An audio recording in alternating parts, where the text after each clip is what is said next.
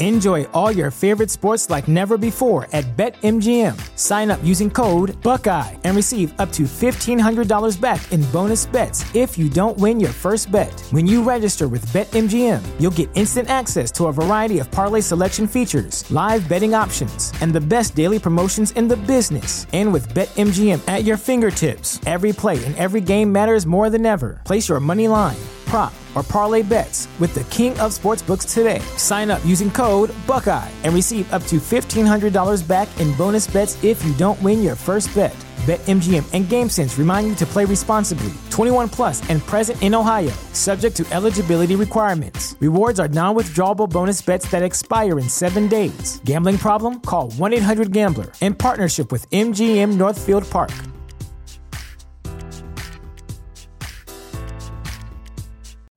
You know how to book flights and hotels. All you're missing is a tool to plan the travel experiences you'll have once you arrive. That's why you need Viator. Book guided tours, activities, excursions, and more in one place to make your trip truly unforgettable. Viator has over 300,000 travel experiences to choose from. Everything from simple tours to extreme adventures and all the niche, interesting stuff in between. So you can plan something that everyone you're traveling with will enjoy. Real traveler reviews give the inside scoop from people who've already been on the experiences you're considering. So you can plan with confidence. Free cancellation helps you plan for the unexpected, and 24 7 customer support means you can travel worry free. Download the Viator app now and use code Viator10 for 10% off your first booking in the app. Find travel experiences for you. Do more with Viator.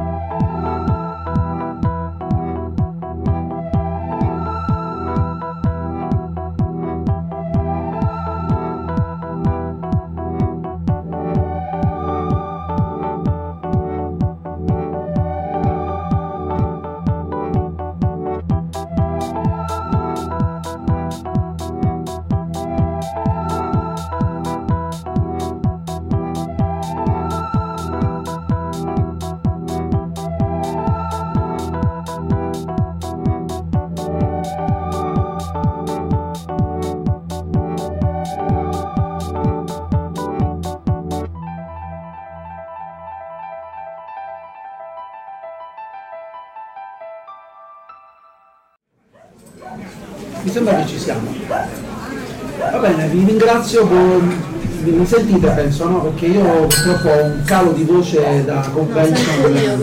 Ok. Abbiamo il mixer apposta. Ho un calo di voce da convention non comune, ma è così. Eh, vi dico, eh, sono anni che con Licia ci incrociamo per le fiere eh, di, di, tutta Italia, quindi insomma è un onore però averla qua che considero casa mia, cioè Strani Mondi. Io sono Emanuele Marco, curatore di Fantasy Magazine, che è appunto della Delos Books e tra gli organizzatori del, di, questa, della, di Strani Mondi. Quindi ho veramente l'onore di presentare a voi Licia Troisi, autrice che non devo presentare a gran parte del pubblico, ma che sarebbe forse il caso di presentare a chi eh, forse non, non, frequenta fiere come Lucca o spazi in cui è, una Meetup è un evento veramente eh, unico dal mio, dal mio, punto di vista. È la prima volta che abbiamo un'autrice italiana fantasy che appunto ha, avuto la risonanza e il, il successo di, di Licia quindi è veramente un onore presentarvela. Comincerei, ripeto che questo è un incontro col pubblico, quindi io sono qui da moderatore, per cominciare a chiacchierare così a raccontare un attimo insomma, che, chi è Licia a chi magari non, non la conoscesse, perché suppongo che qualcuno non, non, non, le faccio più giovani perché non devo presentarla, però sicuramente qualcuno che è un po' più attempato delle, successive file potrebbe essere interessato a conoscerla e a sapere perché qui. Quindi cominciamo. Allora, tu hai cominciato da giornalista, giovane o Sì, presunta tale? Vabbè, uno in Italia rimane giovanissimo scrittore, non lo so, io ancora ogni tanto qualcuno dice sono giovanissimo scrittore, ho quasi 40 anni, proprio giovanissimo, no ragazzi? Mi sembra un po' esagerato, però sì, ero giovane, lo dicevo proprio oggi a pranzo, eh, avevo 23 anni, io non mi percepivo granché giovane, invece guardandomi indietro ero abbastanza piccolina e anche un po' poco attrezzata, quindi oramai sono quasi 15 anni che faccio questo lavoro, Ma ti sei scrivere per ragazzi, con la cronaca. C'è da dire che comunque eh, sei stata mandata dal mio punto di vista un po' allo sbaraglio, secondo me, non trovi? Boh, non lo so francamente, cioè era Mondadori, ha visto ci poteva fare i soldi, scusa, per carità della... però è così, non è che le case editrici insomma fanno beneficenza, per loro è importante cercare un autore che può anche avere un rientro, anche perché considerate che molti di voi però probabilmente lo sanno, 15 anni fa il mercato del fantasy era molto diverso da oggi, anche quello dei libri per ragazzi, perché ehm, il, il fantasy italiano ovviamente esisteva, però era, non era passato presso il grande pubblico, era una cosa estremamente più di nicchia. Era il periodo in cui però quel mondo si stava aprendo anche grazie ai film, ad esempio Il Signore degli Anelli, Harry Potter, sono le cose che hanno fatto conoscere il fantasy anche al grande pubblico. Io avevo mandato questo libro alla Mondadori che in quel caso ci ha visto lungo, che poi alla fine c'è rientrata con l'investimento, ma l'investimento iniziale era abbastanza un azzardo perché di scrittori italiani ce n'erano, ma erano pochi e appunto non conosciuti presso il grande pubblico, la maggior parte degli appassionati di fantasy, anzi diceva che gli italiani il fantasy non lo sapevano fare, quindi un po' per, per partito preso non se li leggeva nemmeno. Io avevo 23 anni e mi ero presentata con un libro che era lungo 1200 pagine, quindi voglio dire, era veramente una follia irripetibile, peraltro secondo me perché nel frattempo anche l'editoria è cambiata molto e quello che è successo a me forse adesso quasi non sarebbe possibile, non per demerito degli autori ma per demerito a me degli editori o almeno di quelli più grandi con cui ho a che fare io. E quindi poi lo sbaraglio non lo so, era tutto nuovo pure per loro, eravamo tutti allo sbaraglio. Cioè loro pubblicavano Martin, ma ehm, c'è una cosa avere a che fare con un autore straniero che viene già forte di un grande pubblico dall'estero, una cosa avere a che fare con una pischella, come si dice a Roma, eh, italiana, sconosciuta a tutti, che faceva astrofisica e che dovevi crescere in qualche modo, dovevi sbattere per farle pubblicità perché nessuno la conosceva. E devo dire che poi l'impegno anche pubblicitario della Mondadori in quegli anni fu molto forte su di me. Quindi eh, la, però dico, la, perché dal tuo punto di vista di scrittrice in quel periodo c'erano tante, tanti generi verso il grande pubblico, nasceva il romance, nasceva il paranormal romance, tu invece hai, avevi l'ispirazione di, di raccontare te stessa attraverso il fantasy, perché il fantasy appunto è non uno di quei generi che in quel momento avevano un certo riscontro commerciale. Non lo so. Eh, quando io ho sempre scritto, oramai la considero un tratto caratter- caratteria- caratteriale, scusate sono un po' cotta quindi dirò anche più sciocchezze del solito. E mm, quando vado a vedere indietro anche le cose che ho scritto prima delle cronache, tutte avevano un elemento fantastico dentro. Io però in qualche modo non ero granché consapevole, mi sono resa conto che quello era il mondo in cui viveva la mia parte scrittrice quando ho cominciato a leggere eh, Il Signore degli Anelli, è stato quello il mio contatto primo con il mondo del fantasy, poi la Rowling, quindi insomma sono andata un po' sui, chiamiamoli classici, anche se la Rowling è diventata un classico dopo, però già all'epoca aveva un grandissimo successo. E quindi sì, insomma, non è stata esattamente una scelta. Ricordo che ehm, una volta era una presentazione insieme ad Andrea D'Angelo, che è un altro scrittore fantasy, ci fecero questa domanda, c'era anche Fabiana Redivo, eh, tantissimi. E Andrea D'Angelo disse una cosa che mi rivendo sempre quando mi chiedono perché il fantasy, lui disse ma quando tu scrivi la tua prima opera non sai tu a scegliere il genere, è il genere che, che scegli te. Questo perché l'opera prima in genere è una cosa nella quale tu vai a infilare tutte, tutto ciò che ti ha colpito, canzoni, cose della vita, libri che hai letto, quindi è una cosa estremamente intima, probabilmente più intima di magari altre opere che scrivi successivamente e quindi anche il genere in qualche modo ti sceglie, è quello, la- la- l'ambientazione all'interno della quale ti senti più a tuo agio. Io avevo questa falsa percezione di sentirmi al sicuro all'interno del fantasy perché mi sembrava di essere completamente in controllo. Io sono una persona molto ansiosa, il controllo per me ovviamente è abbastanza un'ossessione e l'idea di dover poter creare il mondo e quindi avevo questa illusione di avere più o meno tutto in mano, non soltanto i personaggi, mi faceva sentire sicura E quindi forse per questo ho cominciato col fantasy, ma è una spiegazione parziale, in realtà è un mondo che mi appartiene, il mio cervello che vive da quelle parti lì. Quindi tu all'epoca tra l'altro eri anche nel forum di Fantasy Magazine. Eh, a voglia. E insomma. Cioè, qualcuno c'è qui che ha vissuto quei tempi gloriosi? Sì! Era bellissimo. Quello che ricordo è che però, cavolo, il, il, giallo a un certo punto ha creato una comunità, cioè tanti scrittori del le comunità del giallo si sono coalizzate a favore degli scrittori che emergevano, io penso al caso di Lucarelli, a tutto il gruppo, a tutto il gruppo bolognese, Milano, gli scrittori cannibali, cioè in tanti generi sono creati gruppi. Io invece quello che ho notato che nel fantasy appena una persona di noi, cioè qualcuno che comunque era parte del gruppo, ha, ha ottenuto di, un, un, inizio di riconoscimento che poteva aprire anche le porte, si è, si è creato il putiferio. Ora tu che eri giovane, quindi anche emozionalmente, chiaramente io penso che eh, si possa ricevere un impatto eh, sì, sì, certo. sfrutta quella, quell'onda anche in alcuni casi di apprezzamento del, del pubblico, ma di rifiuto forse o di contestazione, non so bene che cosa dire, tanti, tanti sentimenti. Sì, era tutto, anche lì era tutto nuovo, anche il web era un posto diverso, adesso che la gente ti critica tramite Twitter, Facebook, blog, cioè chi se ne frega voglio dire no, cioè, lo sanno tutti che è così. All'epoca questa cosa non era così tanto scontata, io ero molto giovane e già da prima di scrivere stavo parecchio sul web e quindi soprattutto nei forum che per me erano stati una scoperta straordinaria perché potevo andare a scrivere questi papilloni lunghi 10 pagine di esegesi dei Cavalieri dello Zodiaco c'era la gente che mi leggeva pure quando invece lo facevo nel mondo reale si fingevano morti alla seconda parola quindi era meraviglioso per me. E quindi sì, per carità, io appunto ero molto giovane, quindi sì, ci sono delle critiche che ho preso estremamente male, però voglio dire, poi uno alla fine impara anche che funziona così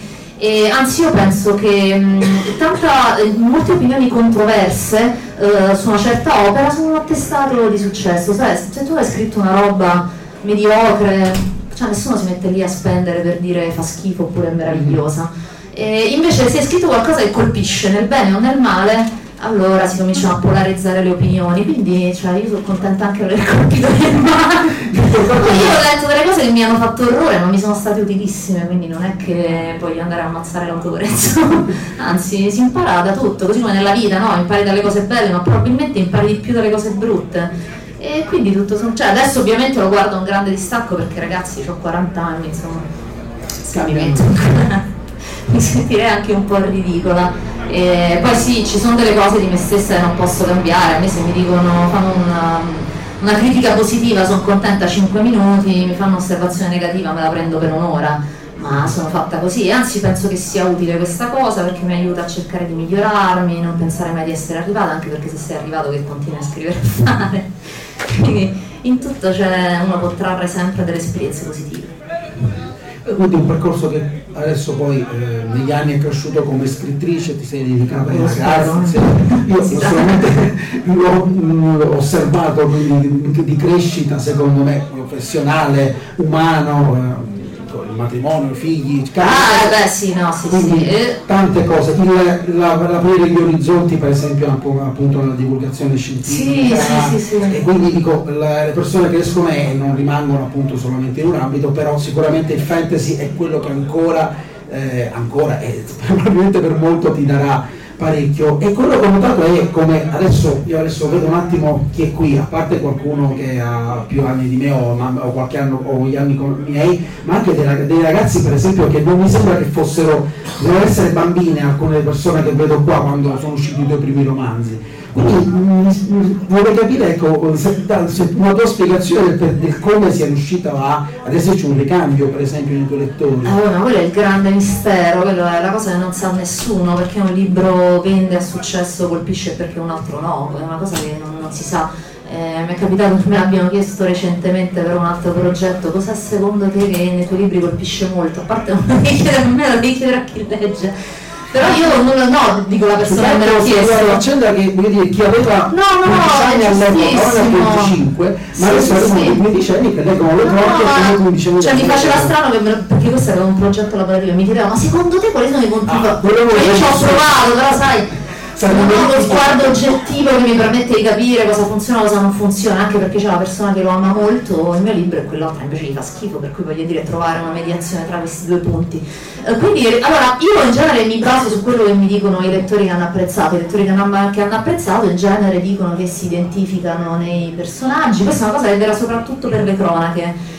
Eh, che in genere è il libro con cui i lettori mi conoscono, anche quelli eh, più giovani, chiamiamoli così, seconda generazione, tra virgolette, e penso che anche una certa scorrevolezza di scrittura ehm, è una cosa che aiuta ovviamente, considerando peraltro che sono libri per ragazzi, io sono fieramente autrice per ragazzi. E penso che alla fine sia, sia, questo, però in realtà non lo so, io quando ho pubblicato Cronache del Mondo, cioè primo Nial della Terra del Vento, già, mi sembrava già uno straordinario obiettivo essere arrivata lì.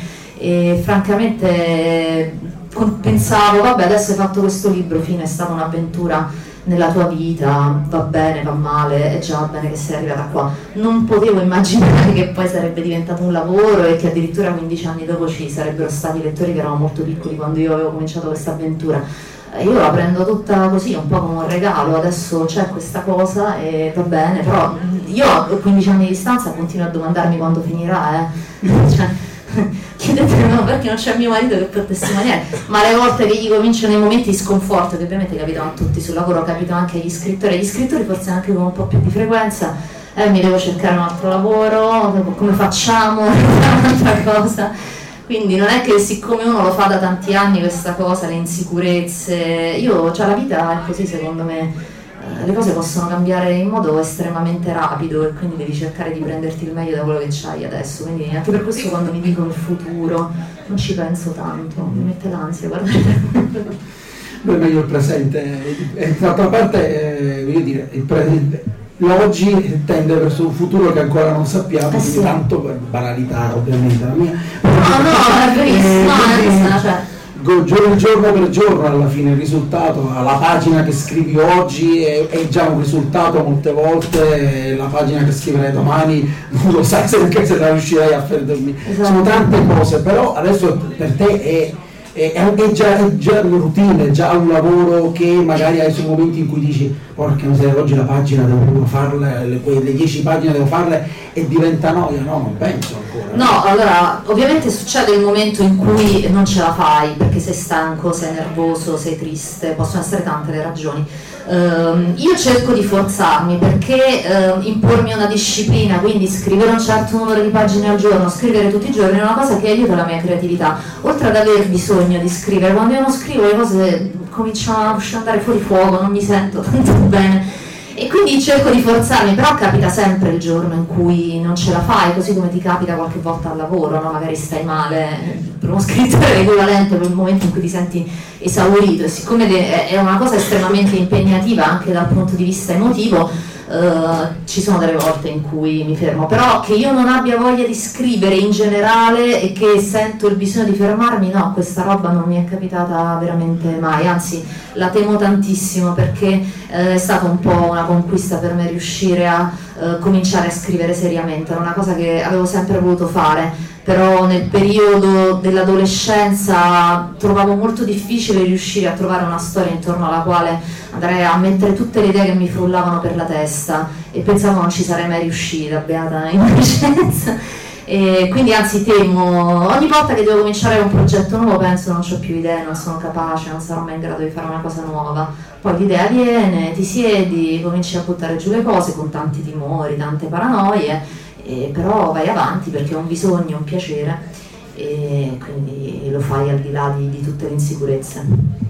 Allora prendete un po' di coraggio e adesso vediamo un attimo, smetterà di annoiarvi noi due e so, lì c'è vostra, quindi è un incontro col pubblico. No, dai, bello. Scienza e fantasia. Aspetta, dai. No, ma penso che si senta forse, che dite? Ce la facciamo anche senza così non facciamo. Qui c'è il vocione. Grande. Alza così. Eh, quanto, quanto spesso capita che la dottoressa Troisi si metta dietro le spalle della povera Alicia che sta scrivendo, la, la, controlla da sopra come questa entità e corregge gli errori, corregge la scienza? Uh, no, non tantissimo. Mm, quando faccio scrittura, faccio scrittura. Uh, la scienza, se interviene, interviene in fase di elaborazione dell'idea e poi il resto invece è tutta una tecnica che eh, in qualche modo nel modo in cui la applico io deriva anche dalla scienza, però non sento mai qualcuno che perché se, allora, mh, mm, vi ho raccontato di tutte le insicurezze, però la cosa assolutamente fondamentale è non farsi mai bloccare da queste, perché ovviamente l'opera perfetta non la potrai mai fare, devi tenderci per carità di Dio, però a un certo punto devi anche scendere a patti con quelle tue, sono le tue capacità in quel momento e dirti mi fermo, eh, non vado oltre a correggere, correggere, correggere. Se devo fare una cosa migliore eh, preferisco farlo su un'idea nuova e quindi andare sempre avanti, altrimenti si finisce per bloccarsi completamente. Tant- dico questa cosa perché tante persone che scrivono me l'hanno raccontata. Eh, ma come faccio a sapere che le cose che sto scrivendo sono buone e sono degne di essere lette da qualcuno? Io questo problema quando ho cominciato a scrivere me lo sono risolto semplicemente dicendo io avevo voglia di scrivere un libro, non necessariamente di farlo leggere a qualcuno. Avevo voglia di raccontare una storia perché avevo delle idee in testa, eh, sentivo che era una cosa che volevo fare. Farlo leggere a qualcuno è stata una conseguenza di questo bisogno. Quindi in questo modo risolvo il dilemma del voler essere troppo perfetti, che poi diventa una cosa autoreferenziale. Raggio. No, quindi vuoi dire che andando avanti, eh, dopo aver messo tutte le tue idee nella prima voglia di fare un libro per te stesso, soprattutto, il grande editore che ti ha aiutata comunque a emergere, non ti ha dato nessun condizionamento, come dire, di mondi, di, di Zero ass- sulle trame l'editore non interviene assolutamente mai. Uh, interviene sul lavoro, sul testo, uh, l'editor ti fa delle osservazioni del tipo uh, qui secondo me c'è bisogno di una sottotrama, qui c'è bisogno di asciugare, qui di allungare, metti una descrizione in più, oppure proprio questa cosa non l'ho capita, perché secondo me non l'hai descritta abbastanza bene. Sono queste le, ma per il resto mi sono sentita sempre assolutamente libera. Poi certo io lavoro soprattutto con Sandrone Razzieri che considero, beh, a parte un grande amico, ma insomma mio maestro, mio scopritore, uno, ma forse lo conoscete, uno scrittore sia per la televisione ma principalmente in Noir Trail e parlando con lui mi vengono le idee, anche perché io e lui abbiamo una concezione della letteratura di genere simile, lavoriamo insieme da 15 anni, ci capiamo moltissimo e lui ama dire che fa lo, il mio sparring partner perché effettivamente discutendo con lui le idee mi si chiariscono in testa, riesco a elaborarle nel modo giusto eh, e quindi sì c'è questo tipo di confronto che però esula un po' dalla casa editrice, più il rapporto personale diciamo allievo maestro. Eh, vai. Nessuno dei giovani. Eh... Eccoci. Ma prima è stato detto che la Mondadori giustamente non è una, fa beneficenza. Eh, no. Ma nessuno Insomma, e, mh, pensavo al fatto che il mercato italiano non è così florido, tra virgolette, di autori italiani che fanno fantastico, fantascienza in generale. Uh, pensi che sia un pieni, problema no? relativo? No, no, pensi che, no, intendo le, le grandi case di Sì, le big. sì. Pensi che sia un problema del fatto che non vengono proposti questi autori o che non propongono perché sanno già più di che vabbè questo qua tanto non vende quindi che lo propongo a fare? Allora, non te lo so dire chiaramente, ti posso dire che quello che ho osservato io negli anni è che le case editrici hanno perso coraggio. C'è stata la crisi nel 2010, ci sono rimasti sotto e da allora hanno questo terrore di andare sempre sul sicuro. Vi parlo ovviamente delle case editrici grandi che sono quelle con cui ho a che fare io e quindi preferiscono pubblicare l'autore straniero che ha già avuto un seguito all'estero perché lo considera un investimento tra virgolette sicuro, che sicuro non è manco per niente in realtà. Io ricordo ancora quando uscì la prima volta Hunger Games in Italia, l'e- l'editor della Mondadori che lavorava all'epoca con la casa editrice Fiammetta Giorgi, che adesso sta a Rizzoli, è passata per Giunti, me lo mandò dicendomi leggitelo perché ci piacerebbe che ci facessi una fascetta. Io lo lessi, lo trovai meraviglioso, dissi bellissimo, sì sì, facemmo la fascetta tutto quanto, non mi detto un cavolo, una tragedia. Prima del film niente, zero. Esatto, poi è arrivato il film e improvvisamente tutti si sono accorti che un gran bel libro era Hunger Games, a me è piaciuto molto. E quindi voglio dire, cioè anche che tu pensi di andare sull'usato sicuro, tra virgolette, questa cosa non è assolutamente vera, anzi secondo me, come la vedo io, è proprio nei momenti di crisi che dovresti fare delle scelte coraggiose. Io considero una scelta coraggiosa aver preso me per le ragioni che, che vi ho detto, perché loro potevano anche fare uno stratonfo nel vuoto pubblicando me, e secondo me è proprio quello il momento, invece li vedo tantissimo richiusi su se stessi.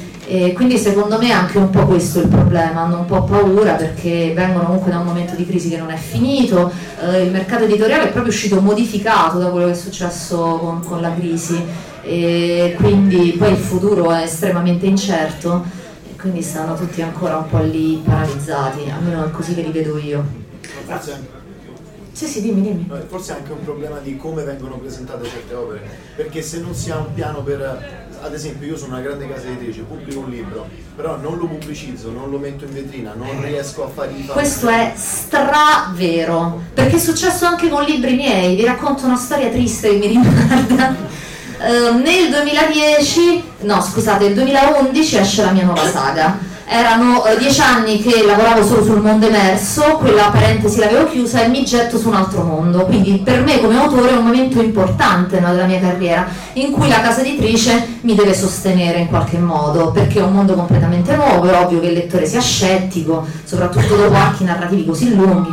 Eh, I regni di Nascire, il primo è uscito una settimana dopo l'ultimo libro di Paolini su Aragon. Mo voglio dire, ma chi si compra Troisi dopo che ha speso 22 euro per l'ultimo libro di Paolini? Quindi certe volte ci sono anche delle ingenuità che uno non si aspetterebbe da una grande casa editrice. Oppure appunto loro molto spesso si adagiano pensando, sai, eh, ha venduto molto, questo libro si vende da solo, che un po' è vero, eh, cioè se tu sei un autore che ha un seguito ovviamente, però non sempre, ci vuole anche un pochino di, di- di cose. E, effettivamente sì, ci sono dei, dei casi di libri eh, che secondo me potevano essere eh, spinti anche meglio. Però dovete anche considerare che una grande casa editrice è una roba mastodontica in cui molto spesso è difficile anche la comunicazione tra le varie parti.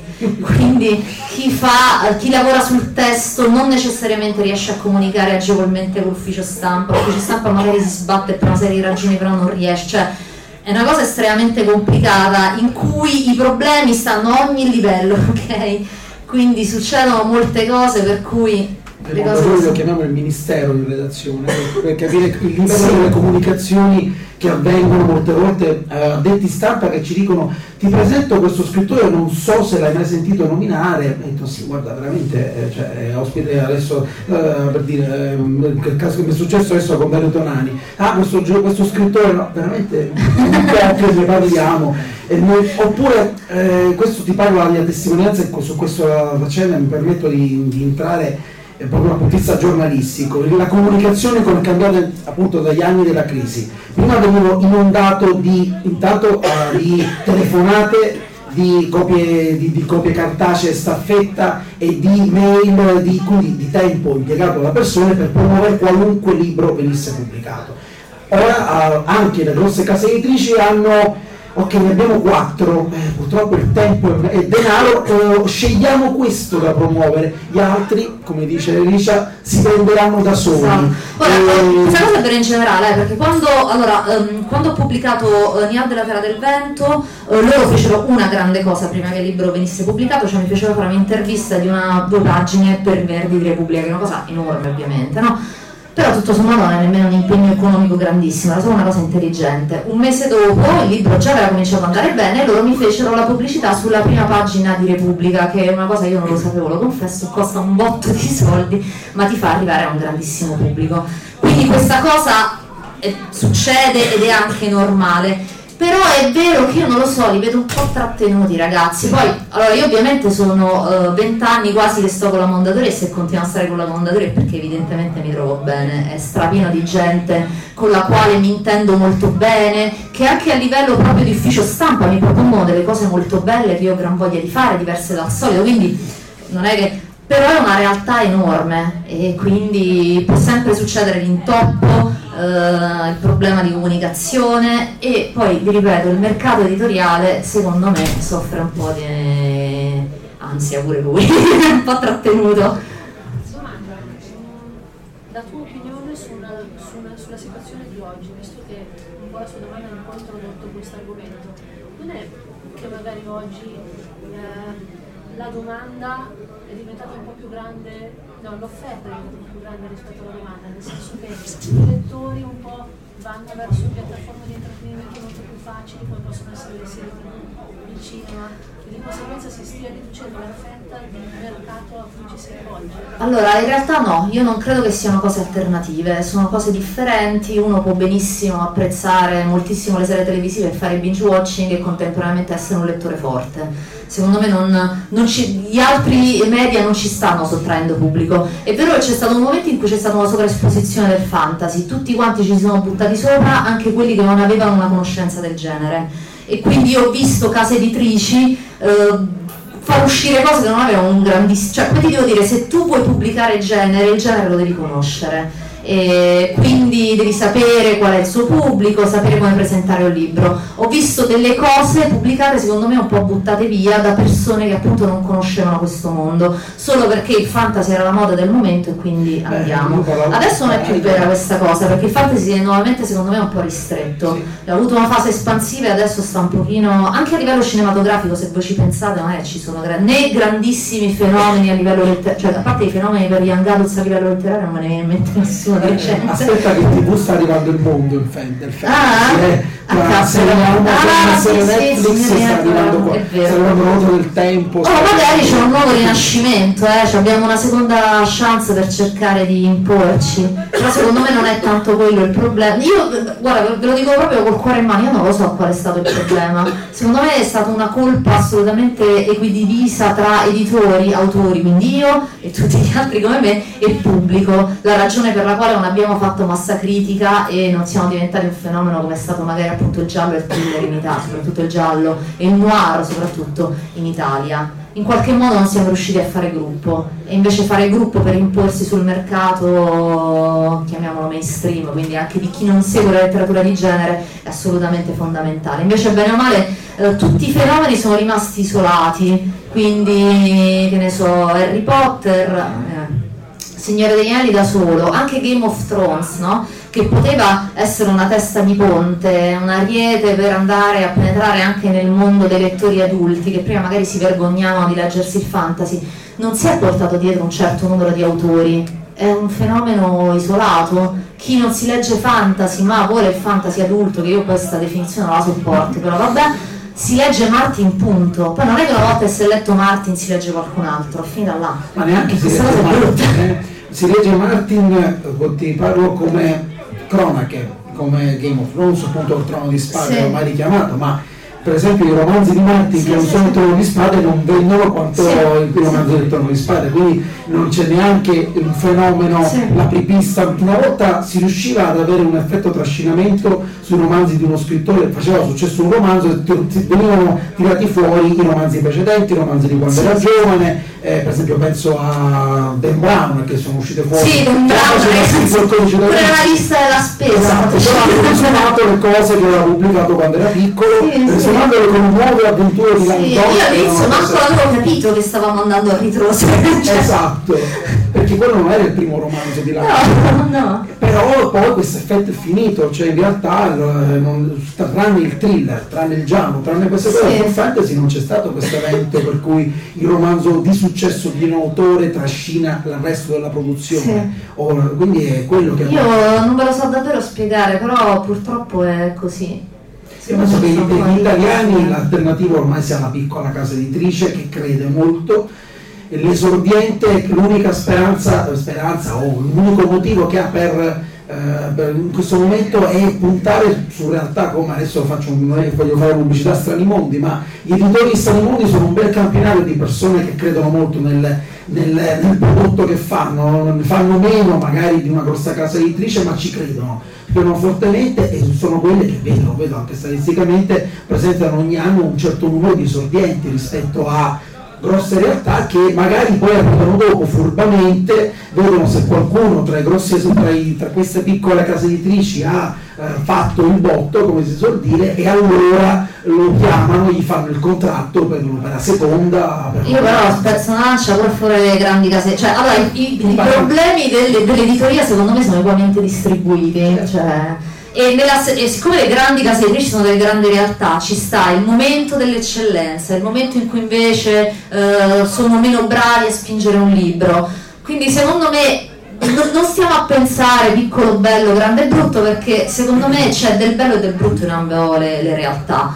E poi ripeto, secondo me questo è un momento in cui l'editoria è un pochino frenata, ma boh, appunto visto tra l'altro che secondo me la prima ondata di interesse del fantasy presso il grande pubblico è nata proprio con ehm, la tele del cinema, magari con l'arrivo di nuove serie, mo vedremo come saranno, speriamo magari c'è una nuova ondata e invece saranno richiestissimi, esordienti. Poi non è che. Allora, mo sì, effettivamente non mi vengono in mente perché un po' cioè, a un certo punto c'è stata una moda in cui li pubblicavano tutti gli esordienti italiani. Devo dire, c'è stato un momento che eh, adesso si parlava di te piccola a 23 anni, ma dopo di te sono arrivati i 17 anni, Sì, sì, sì. sono arrivati i ragazzi con il loro, dire, con il loro diario scolastico più o meno. Voglio dire, è chiaro che anche dal romanzo giovanile non è che ti lo confronti così, se poi lo, lo butti allo sbaraglio, e dico, eh, come battuta buttare te sbaraglio, ma in realtà un, 17enne che proprio fa la- il, il romanzetto imitativo è veramente buttato lì. È quasi, io dico quasi a treta carne, il che è stato anche un peccato perché magari potenzialità, ragazzi che potevano in qualche modo crescere, avere delle, diciamo, essere più seguiti perché rispetto a quello che hanno fatto con te è un paradiso perché hai avuto un No, allora io devo dire, devo dire- signore, no, devo dire la verità, come che- fondatori ha fatto quello che si fa con gli editori, cioè con gli autori, tu prendi un autore nel quale vedi una potenzialità e lo aiuti a crescere. Questa per me è eh, la missione dell'editoria, tutti gli editori dovrebbero fare questa roba qui. E con me è successo, però evidentemente non è successo con tutti. Io sul, sul fantasy dei ragazzi molto giovani non mi pronuncio perché confesso che all'epoca non li lessi, quindi non, non- non so che dirvi. Certo era un pochino una No, era, un da moda contestuali- era una cosa da contestualizzare, con- senza diciamo essere, dire, pensare, avere un, giudizio critico negativo perché non si giudicano le persone, si giudicano appunto i, i prodotti. I prodotti erano Sì, delle cose che un, un edito- un edi- un editore avrebbe dovuto dire aspetta un attimo, sì sei tanto caruccio, però... No, cioè, oddio, se tu vedi una potenzialità puoi anche non aspettare. Poi eh, anche qua, eh, non sempre è detto che ehm, se l'editore ti aiuta poi tu sbocci, eh. cioè una potenzialità può anche non sbocciare mai per una miriade di ragioni, tu puoi avere talento ma ugualmente non riuscire a esprimerlo. Quindi anche qua, boh, beh, è stata colpa agli editori o è stata colpa... Ah, no, colpe- alla fine la verità è che, quando- che nessuno ha il segreto.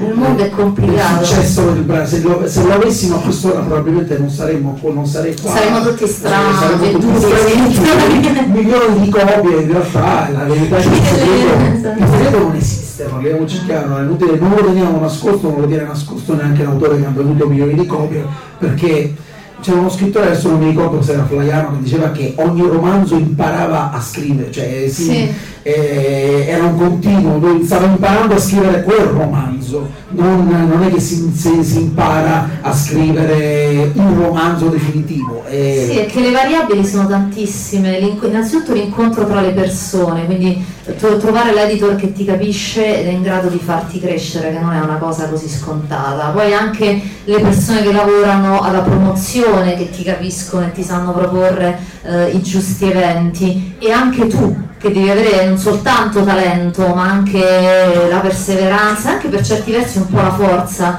di eh, cercare, e umiltà pure, ecco, secondo me alcuni scrittori un pochino questa cosa non, ce l'ha, perché guardate che dura il confronto con l'editor, eh?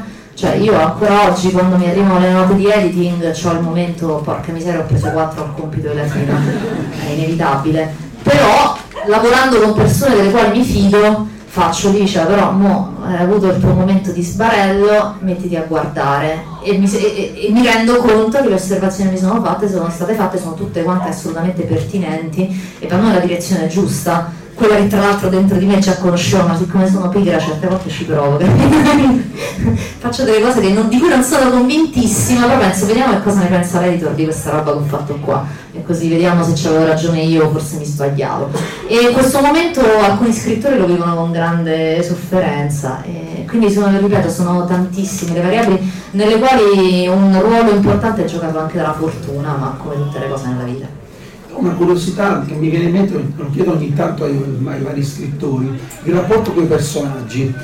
Mi, cap- mi è capitato che alcuni scrittori eh, dicessero che a un certo punto loro avevano delle idee e che è come se il personaggio si fosse scritto la storia. Tu come la vivi? Ti pare che sia così oppure sei una brava maestra dei personaggi? Allora, eh, la sensazione è quella, ma in realtà semplicemente tu ce l'hai ben chiaro in testa, cioè quando l'hai creato eh, sapevi già bene com'era e hai posto le giuste premesse. Una volta che tu hai posto le giuste premesse del personaggio e lo conosci in qualche modo, eh, non ti dovrai mai più domandare che cosa devi fare eh, in qualche modo, tra virgolette, agisce da solo, ma non è così, è semplicemente che tu appunto l'hai creato già completo in se stesso. Non sempre questo succede, a me con alcuni personaggi non è successo e quindi poi ho avuto dei problemi quando ho dovuto raccontarli a un certo punto in poi proprio perché non riuscivo ad aderire abbastanza a loro perché in testa non ce l'avevo granché presenti. Questo mi succedeva soprattutto con i libri più vecchi, adesso per fortuna un po' più raramente uno qualcosa lo impara, quindi mettiamola così e, ehm, però sì, la sensazione è quella lì. Eh, è successo anche delle volte che i personaggi prendessero delle strade che io però poi non apprezzavo, eh, semplicemente perché mi rendevo conto che sì, mi ero fatta trascinare, ma in realtà non era la giusta direzione per la storia. Quindi in quel caso personaggio mio, t'attacchi, cioè la scrivo io, capitolo cancellato e eh, riscrivo da capo. Anche questo mi è capitato raramente, però almeno una volta mi è, mi è capitato. Adesso riesco a capire prima di scrivere il capitolo se le cose stanno andando in una brutta, stanno prendendo una brutta piega. Ad esempio per la saga del dominio che esce questo mese, eh, il finale è cambiato completamente perché mentre stavo scrivendo il secondo, anzi appena finito di scrivere il secondo mi sono accorta che c'erano eh, delle, degli elementi di trama che potevo sfruttare per parlare di cose di cui non mi era mai capitato fino a quel momento di parlare e quindi le cose sono veramente cambiate e mi sono accorta che alcuni personaggi dentro di sé avevano delle potenzialità che io ci avevo messo ma con la vecchia trama non esprimevo e quindi niente, ho cambiato, amen, non è che uno si deve necessariamente affezionare alle vecchie idee se ce ne sono di nuove migliori. Domande? Eh, che libri ti piacciono leggere? Tutto. Sono, una volta feci vedere a un mio amico la lista delle mie ultime letture negli ultimi 3-4 mesi, lui rimase scandalizzato. Cioè, ma sono di palo in frasca, eh sì. Eh, adesso, allora, mh, adesso leggo abbastanza anche per lavoro e quindi sono due o tre volte che sono concentrata sulla saggistica, eh, però leggo un po' di tutto, quindi fanta- fantasy è una porzione ma nemmeno quella preponderante delle cose che scrivo, anche perché ho paura poi di diventare troppo autoreferenziale se mi concentro solo su quel genere lì e quindi cerco di imparare da tutti quanti i libri che leggo. L'unica parte della letteratura che trascuro un pochino perché credo di non aver mai imparato ad apprezzarla realmente la poesia. Io ho veramente problemi con la poesia e quindi quella la leggo poco. E per dire, vabbè, gli ultimi ve l'ho detto sono libri. Allora, sto leggendo, ve lo dico in anteprima, è l'ultimo libro di Evangelisti, ad esempio e sto finendo di leggere il, um, il, libro appena uscito di Samantha Cristoforetti che invece è un diario uh, sulla sua avventura um, sia durante l'addestramento per diventare astronauta che poi es- proprio quando è stata sulla Stazione Spaziale Internazionale. Quindi salto molto perché mi sembra che ci siano cose belle in tutti i generi, non mi voglio chiudere, quindi cerco di lasciarmi guidare anche un pochino dal, dal piacere della lettura e dalle cose che mi ehm, incuriosiscono quando entro in libreria. Anche fumetto ovviamente è una parte importante di quello che leggo. Eh, hai mai pensato di scrivere, anzi mai pensato, oggi raccontavi a Caffè Clutch che hai avuto occasione di scrivere anche in altri media. Sì, a un certo punto non so come definirla perché non è andata a fine da nessuna parte, quindi forse è brutta, però e mi avevano chiesto a un certo punto di elaborare un soggetto per una serie televisiva. E l'ho fatto insieme a Sandrone, eravamo andati anche abbastanza avanti perché avevamo scritto la trama dei 12 episodi, dovevano essere, quindi era già, stavamo già a buon punto, e il produttore sì sì, tutto molto bello, le faremo sapere, Olè, abbiamo vinto. E quindi è morta là. Eh, l'ho trovato estremamente faticoso perché è un modo di scrivere completamente diverso da quello della narrativa, soprattutto dal punto di vista del ritmo. E poi è un lavoro molto più di gruppo, cioè, allora è vero che intorno alla pubblicazione di un libro ci girano tante persone, però in realtà sei tu solo col testo poi a un certo punto c'è l'editor, ma il testo è comunque responsabilità tua, fai quello che ti pare in linea di massima. Invece per le serie televisive non è assolutamente vero, la persona è veramente comanda, è il produttore perché è quello che ci mette i soldi e quindi ci sono enormi limitazioni date anche dal budget. Quindi mi ricordo la fatica che, cioè quella televisione nei libri ci metto la qualunque perché a me mi costa zero far esplodere uno, no? Come è successo nell'ultimo libro ma invece nelle serie televisive ci sono delle limitazioni sia rispetto al target a quale ti riferisci sia di soldi. Per cui ricordo la fatica per non mettere robe che fossero troppo strane perché poi era una cosa che doveva andare in onda forse sulla RAI quindi insomma pubblico amplissimo devi andare bene a tutti per cui devi essere proprio molto misurato nelle cose che fai vedere. Contemporaneamente togliere praticamente tutti gli effetti speciali, cercare di mettere proprio in modo molto metaforico tutto l'aspetto fantastico. Ma alla fine ero contenta, a me la storia piaceva tanto, infatti sono molto arrabbiata che non sia andata a finire da nessuna parte, ma non arrabbiata col produttore, ci avrà avuto le sue ragioni, arrabbiata in generale, perché le idee sono preziose e quindi a me dà enormemente fastidio buttarle e poi non vederle realizzate. E però è andata così e adesso, cioè, sì, forse lo rifarei, però magari impegnandomi un po' di meno, anche perché ho capito che è un mondo estremamente effimero dove magari lavori tanto, però poi il progetto non si realizza, allora è inutile che stai lì a farti 200 miliardi di problemi. E l'esperienza televisiva attuale invece? Eh, quella è molto divertente, devo dire, è una cosa anche, cioè lì siamo veramente nell'ambito delle robe che io eh, ho detto di sì, ma non avevo la più pallida idea se sarei stata in grado di fare questa cosa mai presentato niente in vita mia e è una cosa completamente diversa da quelle che faccio, però la trovo soprattutto molto divertente, al di là degli aspetti frivoli, tipo ho la costumista che mi fa provare i vestiti nei magazzini della RAI, che, cioè per me che sono un po' vanitosa, passare un'ora a cambiare vestiti è tipo il paradiso, un uno dei momenti più rilassanti della mia vita poi quando ti truccano la mattina e tu sei stanco morto e sei là, ah, questi ti mettono la roba sulla faccia e ti vorresti addormentare, guarda, queste sono le stupidaggini. La cosa, la cosa divertente è che io interagisco con persone che hanno una formazione molto diversa dalla mia e si occupano di cose di cui spesso io non ho una grande conoscenza e sono costretta a studiare e quindi entro in contatto con tutta una serie di realtà che non avrei altro modo di indagare. Ho una scusa per studiare cose molto interessanti che mi possono anche tornare utili per quello che scrivo, perché devo fare questa trasmissione. Quindi per ora è una cosa che, che, che mi diverte molto, io spero che continuerà a essere una cosa piacevole perché comunque è un pochino faticosa inserirla all'interno della mia routine settimanale, eh, però per ora appunto è molto divertente quindi continuo a farlo. Altre domande? Curiosità? Vai, Ciao Ciao. Non hai scritto neanche nei 23 anni, ti sei definita fieramente autrice per ragazzi. Quando l'hai scritto eri molto vicina all'età dei tuoi lettori. Poi la vita si mette di mezzo. Come cambia il modo di scrivere per i ragazzi? Uh, non lo so perché io non mi sono mai posto un problema di target non lo so, è come se ci fosse una parte di me che è sempre rimasta in qualche modo vicina all'adolescenza. Cioè, allora io se devo essere proprio sincera, non credo di essere ancora completamente uscita dalla mia adolescenza, a sto punto non so se ne uscirò mai, però è una cosa che effettivamente mi torna utile per la scrittura e quindi non mi faccio problemi di target cerco il più possibile di essere sincera nella mia scrittura. Io sono proprio nel midollo una scrittrice per ragazzi, nel senso che quella è la mia scrittura, che è una scrittura che va bene per quel tipo di pubblico.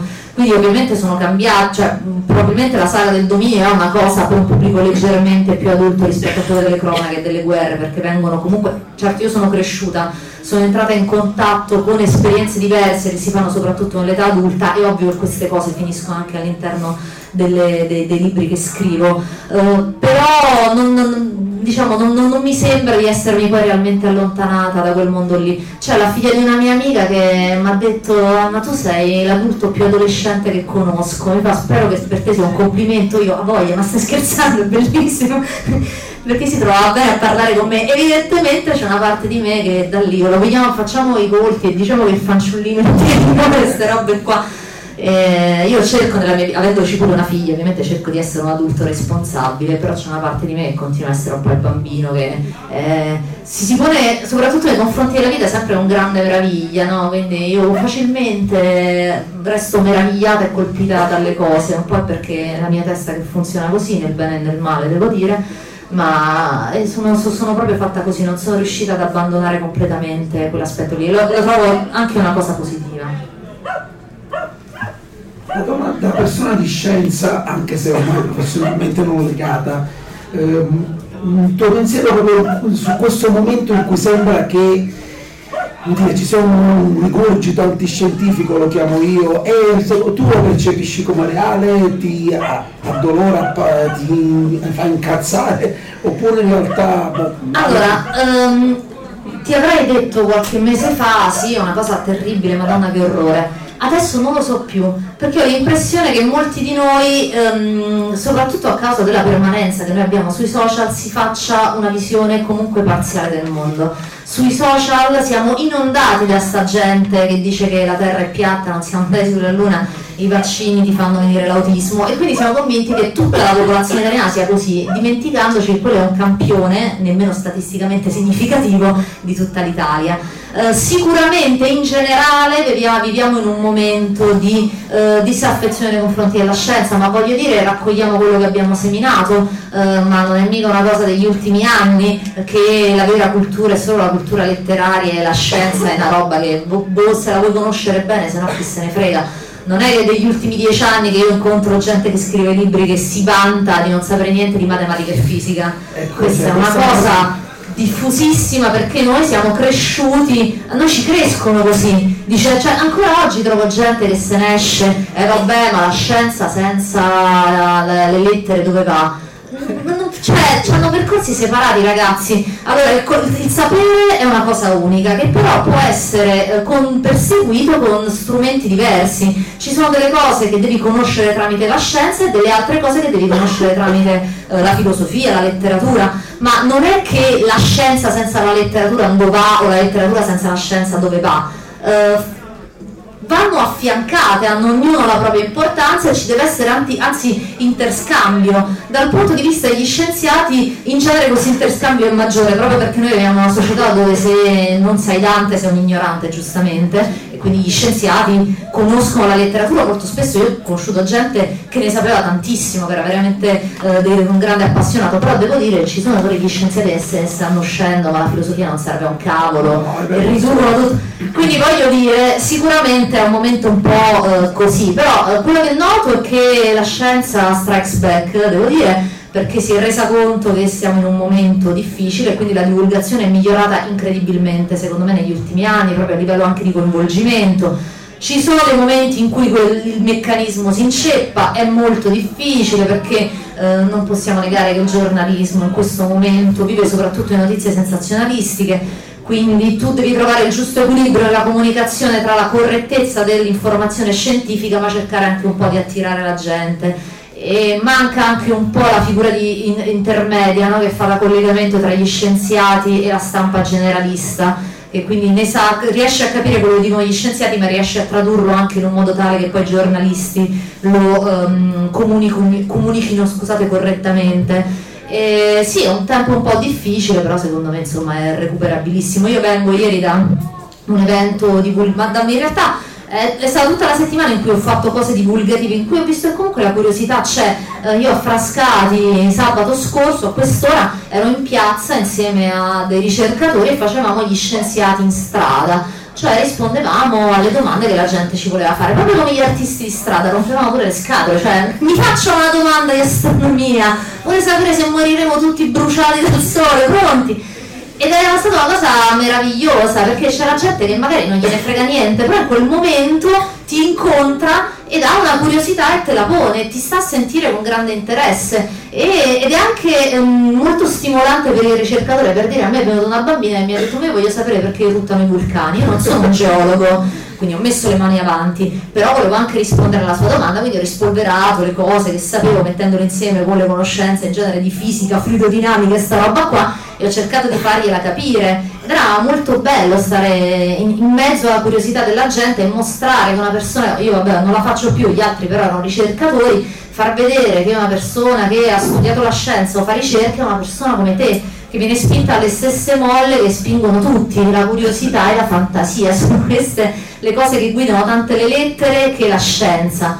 E quindi secondo me c'è tantissimo margine perché cioè poi eh, uno ci può mettere sopra tutta l'ignoranza e il cinismo che vuoi, però la curiosità è una cosa che è nata, cioè, noi ce l'abbiamo dentro perché evolutivamente si è sviluppata, perché ci ha permesso di sopravvivere. E a quella roba lì bisogna andare uh, a richiamarsi e cercare di far leva su quella lì per, per interessare di nuovo la, la gente alla scienza e far capire soprattutto come funziona, perché secondo me questo è il grosso problema eh, viene percepito oramai la scienza come una roba fideistica. Infatti c'è chi ti viene a dire io non credo che l'uomo è andato sulla Luna, come se fosse una questione di fede. non è una fede, ci sono le prove? Sono convincenti le prove? Eh, le obiezioni che tu mi hai fatto possono essere risolte con un ragionamento razionale scientifico? E allora ragazzi non c'è da credere, così e basta, cioè, voglio dire. Invece no, eh, lo scienziato ci viene a raccontare che è così. Eh, secondo me è sui metodi della scienza che vanno insegnati. Ad esempio, a me capita spesso durante le presentazioni divulgative di eh, presentare un, un, una scoperta scientifica e poi alla fine dire ragazzi però si è scoperto che non è proprio così, perché nel 2017, quando dopo un anno dopo questa scoperta, è venuto fuori un nuovo dato e quindi non è, probabilmente non è come vi ho raccontato, perché è così che funziona la scienza. Non è una questione di fede, è una questione di vedere i dati e vedere se quei dati rispondono coerentemente con una teoria, possono essere spiegati con una teoria. Ecco, questa cosa è un po' più difficile farla passare. Sì, io, faticosa. Per esempio mi è capitato proprio anche nelle forme divulgative certe volte le persone si sbagliano anche a comunicare. Eh, Una maglietta simpatica che dice la matematica mi ha insegnato che ci sono scoperte, che, che in realtà tutto ha una spiegazione. Allora io dico no, state fermi, la matematica è la prima scienza che, che, ha scoperto qualche anno fa dentro se stessa che ha contraddizioni. Che non può anzi, che anzi non, non, può non riesce a dare tutte le risposte e come matematico vi dico che tante volte uno mette, fa, eh, si, pre, si presenta un teorema alla comunità scientifica e la comunità scientifica è lì pronta ad assaltarlo perché giustamente deve verificare che tutti i passaggi siano esatto. stati verificati, cioè che non esiste lo scienziato che dall'alto cala una verità, ma lo scienziato è qualcuno che pone dei dubbi, delle, anzi esatto. in realtà è uno che ha dei dubbi e che li pone agli altri, al mondo intero. E quella è la differenza che... Esatto, che secondo me poi questa è una cosa, non lo dico solo io, diceva ad esempio Amedeo Balbi con cui ieri ho fatto questo evento, che è stato mio professore è un bravissimo divulgatore oltre che un grandissimo scienziato, che eh, appunto è, sono appunto i dubbi, non, non, sono queste le cose che, che, che, effettivamente fanno grande la scienza e che possono soprattutto essere utilizzate nella vita di tutti i giorni. Eh, perché secondo me tutti noi avremmo bisogno di metterci un po' più in discussione. Io vedo tantissimo sfoggio di certezze ovunque uh, quanto mi danno fastidio quelli su internet, se anche se voi pensate che la cosa X sia giusta, cancellatevi dagli amici, ma cancellali te se ti stanno antipatico, voglio dire, queste grandi cose che servono semplicemente a coprire le tue insicurezze, a sentirti meglio degli altri. E io lo capisco questa cosa, tutti ci vogliamo sentire diversi un po' meglio degli altri, però perché invece non, non, pensiamo anche che tutti facciamo le stesse esperienze, magari anche dolorose, tutti abbiamo gli stessi dubbi. Tut- oh, un'altra cosa, se siete caduti in questa bufala siete degli imbecilli, poi fateci caso, tutti gli articoli, molti, articoli che di debunking di qualcosa di una bufa devono dare degli imbecilli a chi ci è cascato. Io ho condiviso della roba evidentemente impossibile, però ti capita il momento che c'è il cervello spento, non hai letto bene, non hai capito. No, il problema non è condividere, il problema è insistere sull'errore. Hai sbagliato? Ma no, che problema c'è? Sbagliamo tutti, ragazzi. Scusate, ho condiviso una cosa falsa. La levi, oppure la lasci e ci scrivi sopra. Scusate, ho sbagliato, è una sciocchezza. Fine No, tutti quanti siamo perfetti, non sbagliamo mai, siamo mai il Signore. Invece io ad esempio leggevo il libro di Samantha Cristoforetti e lei te lo spiega benissimo. Se vuoi avere successo, vuoi ottenere qualcosa nella vita, devi sbagliare. E gli sbagli hanno un senso nel tuo percorso. Se non sbagli non vai a finire da nessuna parte, anche perché non ci hai provato veramente. Va bene, penso che abbiamo, siamo... come siamo? Ce la facciamo perché c'è una persona e poi una domanda in attesa assolutamente. Ok, grazie. Perché considerato che siamo in argomento mi domandavo come ti senti nei panni di divulgatrice? Mi riferisco a terza pagina. Ah, allora lì a terza pagina io mi sento una che deve imparare un mestiere con grande difficoltà perché io faccio fatica ragazzi a capire effettivamente come si fa quella roba lì. Io pensavo fosse una cosa tutto sommato facile, non lo è per niente eh, non lo è capire quando devi dare la parola a una persona all'altra, non lo è capire quando devi approfondire una cosa, quando invece devi tagliare netto. Lì eh, sono una persona che sta imparando qualcosa, facendo degli errori, per fortuna ho tante persone intorno a me che questa cosa l'hanno già fatta e quindi mi dicono questa cosa è andata bene, quest'altra cambiala. Per il resto a me fare divulgazione piace tantissimo. Mi piace il contatto con la gente, mi piace cercare di trasmettere la passione che io sento nei confronti di questi argomenti. E quindi quando faccio eventi di divulgazione cerco soprattutto di fare questo, di far capire come funziona la scienza ma soprattutto di vedere che nella scienza c'è qualcosa che può affascinare tutti, anche se poi tu un domani non è che ti devi per forza andare a studiare nelle formule il trattamento matematico della teoria della relatività generale, tra parentesi manco io ho fatto perché già sul tensore di Riemann ho avuto un momento di oddio e quindi non, non, ho mai proprio fatto tutta la trattazione rigorosa perché eh, io confesso con la matematica avanzata ho un pochino di problemi. Quindi non è necessario quello però ci sono delle cose che possono interessarti e piacerti, affascinarti anche se poi appunto non diventi un ricercatore. Il cielo stellato è bello e per certi versi anche terribile per tutti. Eh, se io ti do delle informazioni in più è per colmare la tua curiosità e farti capire quante cose meravigliose esistono nella natura, dal più piccolo al più grande. Uh, ma poi appunto non devi necessariamente diventare un, un, un, appunto uno, uno, scienziato, è soprattutto la passione che, che, che, mi va di comunicare, quindi è quella che cerco di, di fare quando, quando, divulgo, non forte come Alberto Rangel. Va bene, penso che il tempo sia finito, quindi ringrazio Licia. Grazie tantissimo.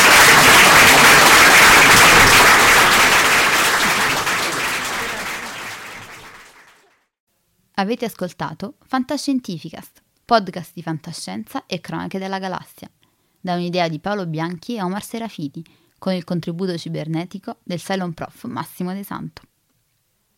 Potete seguirci ed interagire con noi sul nostro sito fantascientificast.it, su Facebook alla pagina Fantascientificast, su Twitter sul profilo at Fantascicast, sul nostro canale Telegram t.me slash fantascientificast, sulla nostra community Telegram t.me slash fsccommunity.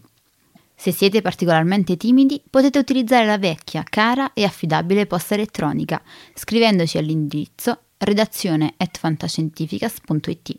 Tutte le puntate sono disponibili sul nostro sito, su Apple iTunes, su Spotify e su Podbean all'indirizzo podcast.fantascientificast.it.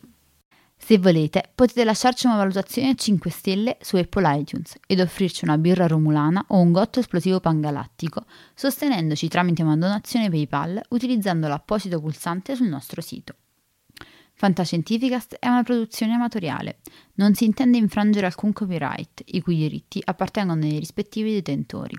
L'autorizzazione SIAE 5612I5359.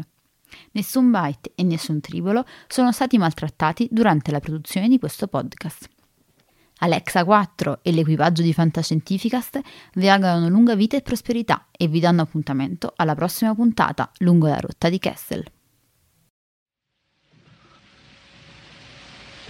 Io ne ho viste cose che voi umani non potreste immaginarvi navi da combattimento in fiamme al largo dei bastioni di Orione. E ho visto i raggi B balenare nel buio vicino alle porte di Tannhäuser. E tutti quei momenti andranno perduti nel tempo come lacrime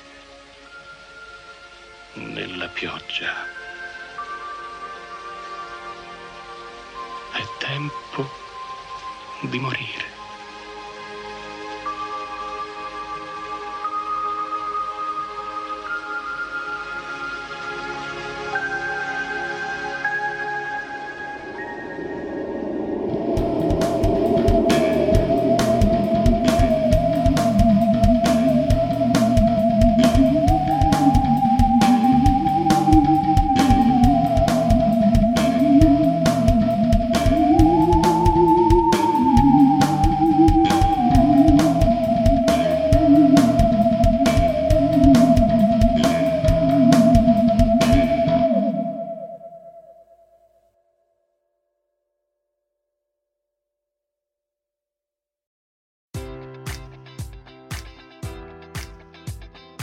Enjoy all your favorite sports like never before at BetMGM. Sign up using code Buckeye and receive up to $1,500 back in bonus bets if you don't win your first bet. When you register with BetMGM, you'll get instant access to a variety of parlay selection features, live betting options, and the best daily promotions in the business. And with BetMGM at your fingertips, every play and every game matters more than ever. Place your money line, prop, or parlay bets with the king of sportsbooks today. Sign up using code Buckeye and receive up to $1,500 back in bonus bets if you don't win your first bet.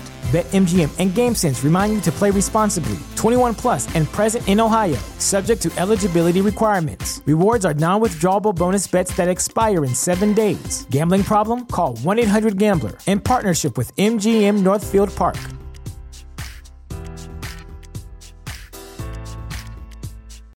When you need mealtime inspiration, it's worth shopping Kroger, where you'll find over 30,000 mouthwatering choices that excite your inner foodie. And no matter what tasty choice you make, you'll enjoy our everyday low prices, plus extra ways to save, like digital coupons worth over $600 each week. You can also save up to $1 off per gallon at the pump with fuel points. More savings and more inspiring flavors make shopping Kroger worth it every time. Kroger, fresh for everyone. Fuel restrictions apply.